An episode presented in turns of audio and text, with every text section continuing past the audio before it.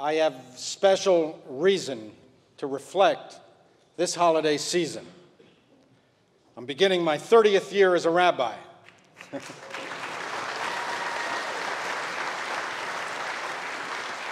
and I'll be 60 in January. As the psalmist wrote, Na'ar Haiti Gamzakanti. Once I was young. Alas, I have aged. Where have all the years gone? How to find the words, how to absorb that three decades have come and gone since receiving my now faded ordination diploma. Inaudible and noiseless time. We barely notice its thievish progress. The years now seem to accelerate with increasing speed. My first rabbinic decade took forever. The last 10 years have seemed like three. In a month, I'll be 80. Four score years, the Bible's statute of limitations. When I was 30, 60 year old rabbis seemed ancient to me. The first rabbi who agreed to take me in after rabbinical school, Harvey Tattelbaum, still my dear friend and mentor, was five years younger than I am now. How is that even possible? Some Stephen Wise congregants remember me from those days. I'm touched that you stuck with me for all these years. I may look different to you, but I don't feel different. And if I am to be honest, you look a bit different to me, too. In many ways, I still feel 30. I listen to the same music.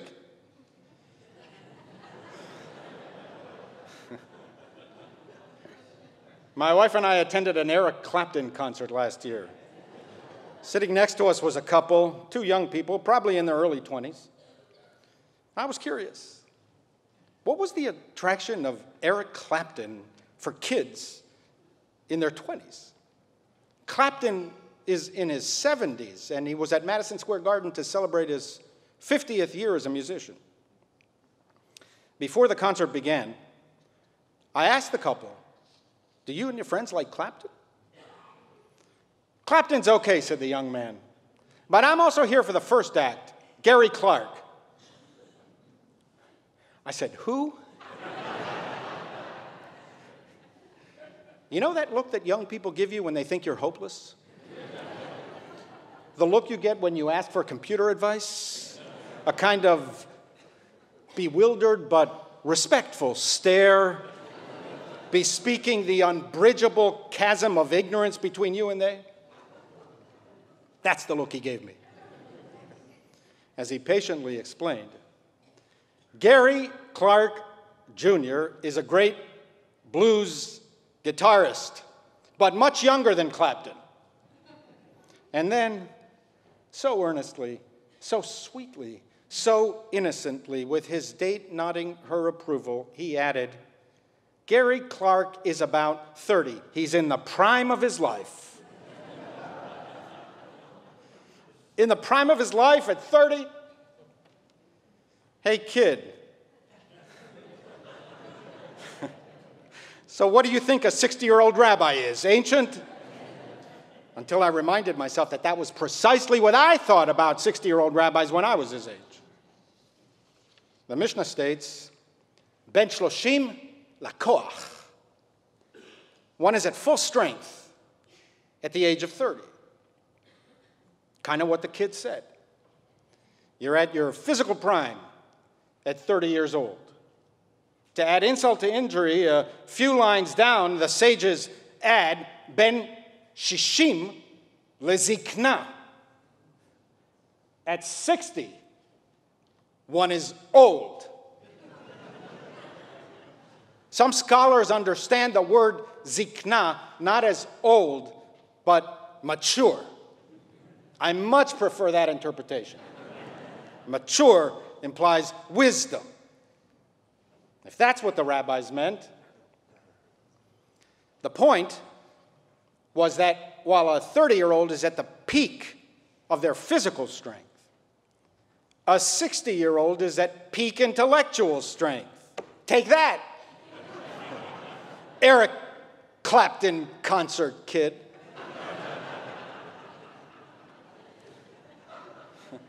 so I keep asking myself if I'm at the peak of my intellectual strength, why do I still make so many mistakes? Amateur mistakes, the kind I made when I was a first year rabbi. Not a day goes by, not one day, when I don't admonish myself on the way home, you made some stupid mistakes today. Mistakes of commission. I said something that I shouldn't have said, or mistakes of omission. I didn't say something I should have said. When I was 30, I assumed that by the time I reached the age of those 60 year old rabbis, three decades of accumulated wisdom would free me from these limitations of the self. The consolation of being closer to the edge is that I would be much wiser, no longer prone to the mistakes of youth.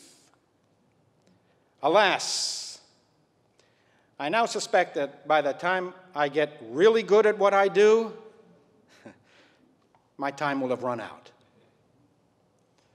When we are young, perspective is difficult for us. Most of our future hasn't happened yet. So we magnify events beyond their true significance. If we succeed today, we think the world is ours. We are on an uninterrupted trajectory to the top of the universe.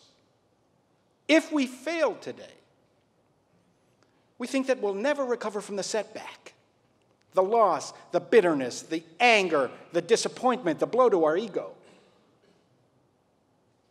When that lover jilted us in our youth, we moped around convinced we are worthless. No one will ever love me again. Since the next 50 years haven't happened yet, we couldn't know at the time that it may have been for the best. Only decades later, knowing all that transpired since, might we realize that had she not jilted me, I might have ended up with her. Speaking of aging rock stars, you know that Meatloaf song? I swore that I will love you till the end of time, so now I'm praying for the end of time to hurry up and arrive. Because if I have to spend another minute with you, I don't think that I can really survive.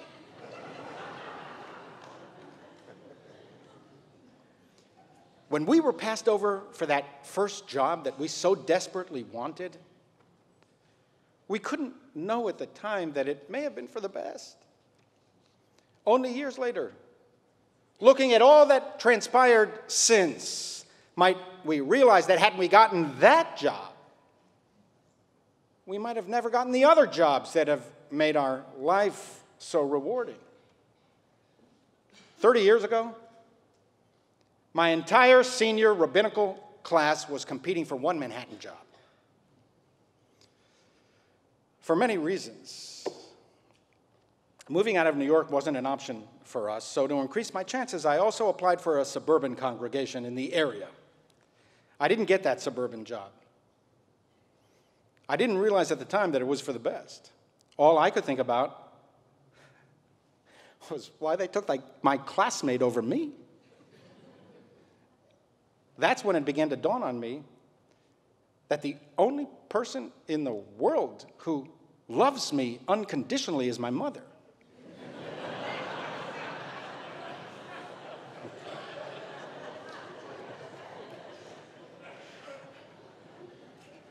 Years later,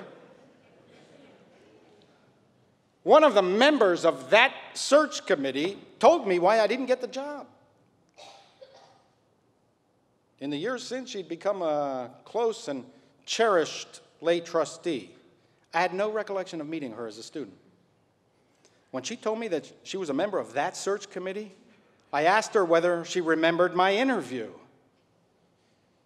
She told me that people will go to their graves remembering that interview. no one ever forgot your interview. I asked why. She responded, You don't remember what you said? No, what did I say? We asked you why you applied for this position. They were looking for a rabbi educator, essentially a rabbi to run the religious school. She said that I responded, I don't want to be an educator. I don't know how to run a school.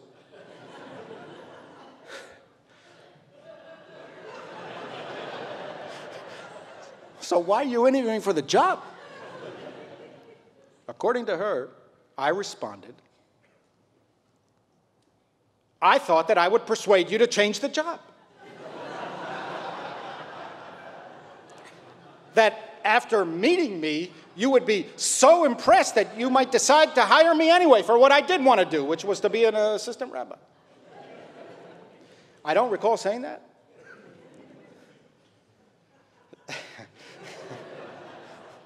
but it sounds like me from 30 years ago.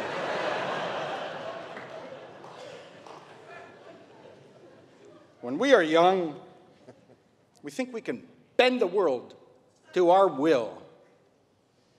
If we don't like something, we'll just change it.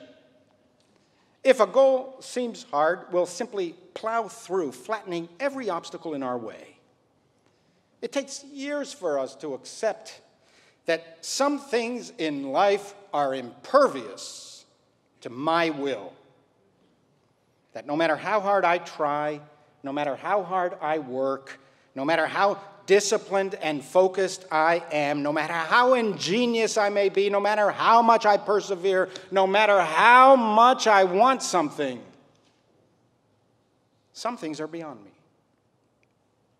We cannot change the job description of life. The world is bigger than any one of us. We can influence some aspects of life, but not as many as we think. And even where we have a degree of control, we are still dependent on many factors and many people beyond our control. You may have thought that the simple act of arriving here on time tonight was entirely an act of will on your part. You just needed to prepare and leave early enough. What you did not consider are all of the circumstances beyond your control. I bet that you did not give a passing thought to all the systems that make urban life possible electricity, water, food, transportation, police. And but for their smooth functioning, none of us would have arrived tonight. Many of our synagogues in North and South Carolina are meeting at different locations tonight, or not at all. For them, in the South, Yom Kippur ended before it even began. This realization that so much of what I do what I want and what I achieve is not dependent entirely on me and cannot be brought under my full control is the beginning of wisdom. It comes to us only through living. Our dependency on things outside of us, our frailty and fragility, our gaping ignorance, no matter how much we think we know. These dawn on us only after we get knocked around by life. At 30 years old, most of us have not been knocked around enough to truly understand life. We acquire humility only after being humbled.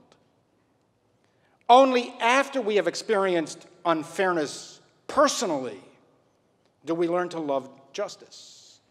Only after we have fallen ill can we appreciate health.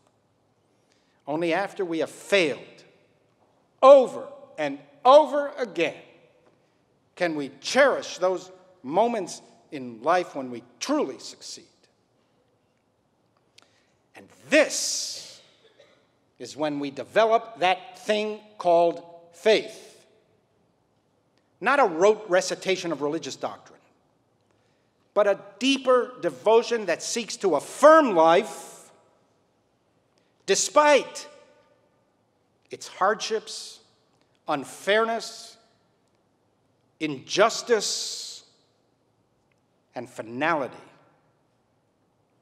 There's a profound passage in the Talmud. Rabbi Simlai taught there are 613 commands in the Torah. King David then came along and established them upon 11. Then Isaiah came along and reduced the 11 to 6. Micah then came along and reduced the 6 to 3. Isaiah came back and reduced the 3 to 2. Finally, the prophet Habakkuk came along and reduced the 2 to 1. Talmudic rabbis look to a verse in Habakkuk to establish the one fundamental principle of Judaism upon which every other value is based and every other principle rests.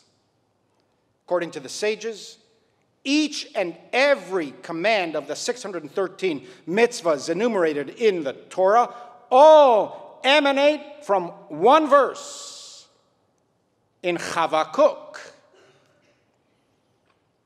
Many of you have probably never even heard of Habakkuk, right? He's a rather obscure prophet. Scholars know little about when and where he lived. He left us only three chapters of his teachings, 56 verses, but one of those verses was considered by the Talmud as containing within it every last particle of Judaism. It was this Vitzadik be'emunato yichyeh. The righteous shall live by their faith. Why do these three Hebrew words contain the essence of the Jewish way? Because faith is synonymous with life. Faith is the foundation of life. We cannot live without faith.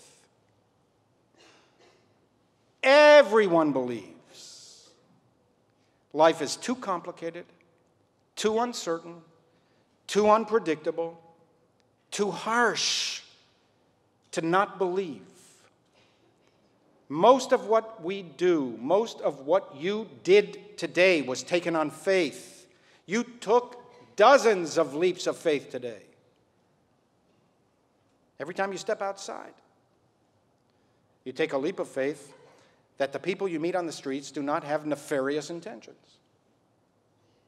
Every time you sit behind the wheel, you become a believer with only partial evidence at best that the driver coming down the road in the opposite direction doesn't want to kill you. Every time you step on a plane, you take a leap of faith that the pilots, the crew, the engineers who designed the plane, the workers who built it are all competent and have good intentions. But what's the evidence for that? Do you know the crew? Did you investigate their backgrounds? When you take medicine, you take a leap of faith that your doctor's intentions are good. But not only that, you assume her competence. You assume that the people who manufactured the pill mixed the proper ingredients in the proper amounts. You assume that the pathologist examined your blood and not another's. You assume that the pharmacologist gave you the right bottle and not someone else's bottle. And on and on through every moment of every day of your life.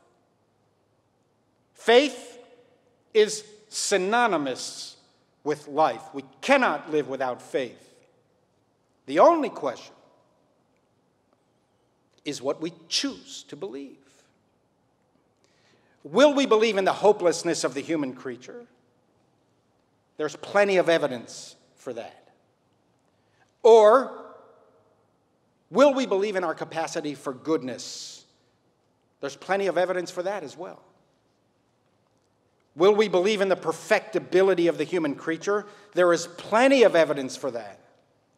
Or will we believe in the ineradicable evil of human beings? There is plenty of evidence for that as well. Our faith today has become cynical. We are disenchanted. The world seems corrupt and brutal. We assume that everyone will lie, cheat, and exploit to sell me something. Technology brings out the worst in us. Tablets, touchpads, tweets, trolling, trending, Tumblr, Twitter, uncover our shameless ignominy. The human creature stripped of dignity, revealed in all his moral nakedness, we disgust ourselves. It is the age of demagogy. We no longer trust each other, and thus we have become afraid. Some danger, some threat lurks in every corner of life. Our paranoia unsettles us and gives us no rest. Now, even paranoids have enemies, but the belief that human beings are hopelessly corrupt and out to get me leads to despair. It is to invite what Thomas Hobbes warned against this war of every man against every man, where nothing can be unjust. The notions of right and wrong, justice and injustice have no place. Force and fraud are the two cardinal virtues. Consequently, in such condition, there are no arts, no letters, no society, and worst of all, continual fear of violent death and the life of man solitary, poor, nasty, brutish, and short. History produced many such periods wars of everyone against everyone. When fear and insecurity were so pervasive that people readily submitted to force, to the power of the commanding will. When you stop and think about it, it's our lives today, one of arts, letters, progress, justice, security, that are the exception. Given the nature of the human creature, and mindful of our propensity to do harm, and aware of the damage that we have wreaked in the past, it is our period that is unusual. We have evolved to trust in each other's integrity and good intentions enough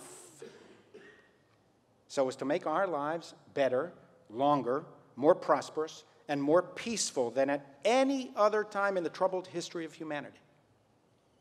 But these gains are incomplete and fragile. They rest on faith. Faith in the essential goodness of the human creature. And when we lose that, when we lose our trust in each other's benevolent intentions, we risk losing it all. I end with a brief description of the life and times of Witold Pilecki. As the chief rabbi of Poland wrote, when God created the human being, God had in mind that we should all be like Captain Witold Pilecki. He was a Polish cavalry officer who fought the Nazi invasion of his homeland. On September 19, 1940, 79 years ago tomorrow, he deliberately walked into a Nazi roundup in Warsaw, so that he would be sent to the new concentration camp of Auschwitz. At the time, it held Polish prisoners of war. The Polish military had heard rumors of horrific acts taking place there, and Captain uh, Pilecki volunteered to be captured so that he could discover the truth. Pilecki was the only person who ever volunteered to go to Auschwitz. He spent two years and seven months in that hell, living through its transformation from a prisoner of war camp for thousands into a death camp for millions. In 1943, concluding that he needed to tell the Allies the full story of Auschwitz, Pilecki and some comrades sta- staged a daring escape, somehow making it back to Warsaw. He fought courageously in the 1944 uprising against the Nazis. His heroism boggles the mind. The reason Pilecki's story is not well known in the West is that the Polish government suppressed it for decades. After the war, Pilecki backed the democratic government in exile and fought against the communists. In 1947, his former comrades, a number of whom were with him in Auschwitz, arrested Pilecki, charging this hero of the Polish nation with treason. The noble military captain who volunteered for, survived, and escaped from Auschwitz, who continued his fight against the Nazis until their ultimate defeat, was executed in 1948 by his own comrades, his own government. A devout Catholic, Pilecki spared no words describing the inhumanity of Auschwitz. It was brutal and barbaric from the start. Around 10 p.m., the train stopped, he wrote. This is the moment I bade farewell to everything I had hitherto known on this earth and entered something seemingly no longer of it. Our concepts of law and order, of what was normal, all those ideas to which we had become accustomed on this earth, were given a brutal kicking. Even as his strength diminished, Pilecki kept writing. It was a daily surprise that we were still alive. When we seemed to have crossed far beyond the threshold of what the strongest man could endure, we developed respect for this strange human nature. Strong for possessing a soul and containing something apparently immortal within it. The righteous live by this faith. They develop respect for this strange human nature, strong for possessing a soul, and containing something apparently immortal within itself. The growing good of the world depends on these faithful souls. Many of them are anonymous, their stories untold, their tombs unknown.